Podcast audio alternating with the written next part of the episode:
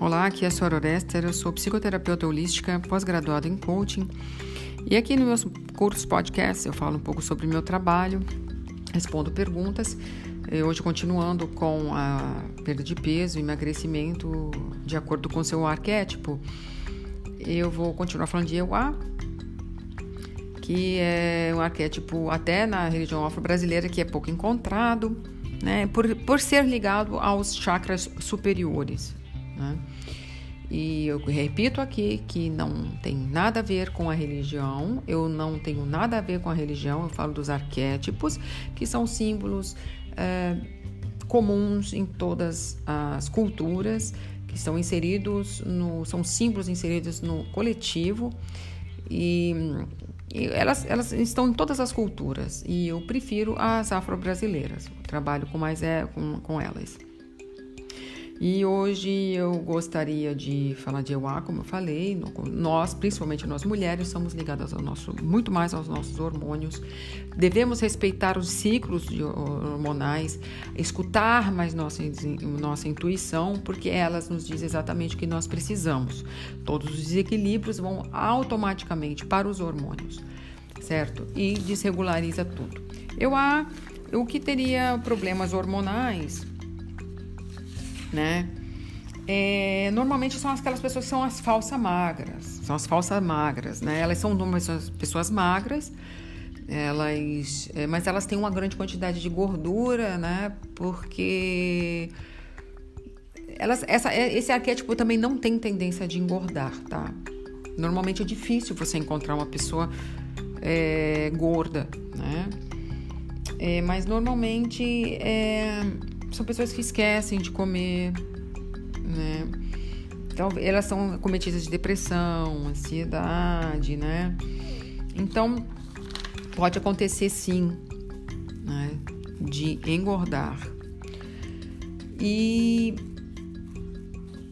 ela, ela, ela, ela, ela, normalmente esse arquétipo ele tem um desequilíbrio em algum dessa partícula, né, que nós todas temos das outros arquétipos, né? Porque é, é um arquétipo muito difícil de engordar. Essas pessoas, né? Não, não, elas não engordam assim como os outros. Ela pode ter um distúrbiozinho no microbioma intestinal e no estrogênio, tá? É esses dois, dois, duas coisas que podem estar em, realmente em desequilíbrio? Mas é, tem que tem que tentar é, é, entender ali pelos outros arquétipos, né? É, ela tem uma certa, ela vai ter uma certa predominância dos outros arquétipos, ou de Ansan, ou de Emanjá, ou de, ou de Obá, né? E Oiá-Obá, e Emanjá ou Oxum.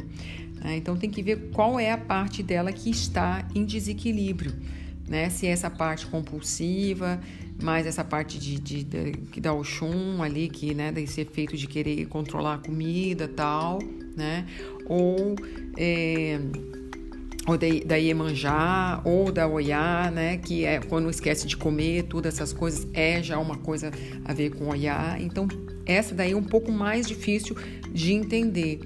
Né? Tem que ver qual é a predominância do outro, do outro arquétipo que está nela, né? Mas o que, que ela está desequilibrando ali, né? Se ela tem que se dar mais o prazer de comer, tá? se ela tem que parar de se internalizar e colocar mais o pé no chão, entendeu? De se doar muito, né? Então ela tem que entender essa parte aí. Então a filha de Oé vai ter que dar uma olhadinha nos outros, nos outros arquétipos para tentar entender onde que está o problema dela, ok? A predominância seria as, as comidas brancas, é um, é, um, é um arquétipo que pode comer muito mais carboidrato, né? ele tem necessidade para poder se aterrar até. Porque, como é, é, é, são os, os chakras superiores que são mais ativos, tem que tentar dar uma aterrada, ok? Atividade física pode ser de qualquer um, né? E seria ótimo que seria uma coisa mais que trouxesse mais um pouco de é, é, de movimento, assim, a ver com som. Então seria legal a dança, alguma coisa rítmica, ou até mesmo a luta. Apesar que eu acho que ela não se sentiria muito feliz com essa atividade física. Mas mesmo assim, vai depender da predominância, qual o desequilíbrio dos outros é, arquétipos, ok? Então aqui fica a minha dica para os filhos de Euá e até a próxima vez.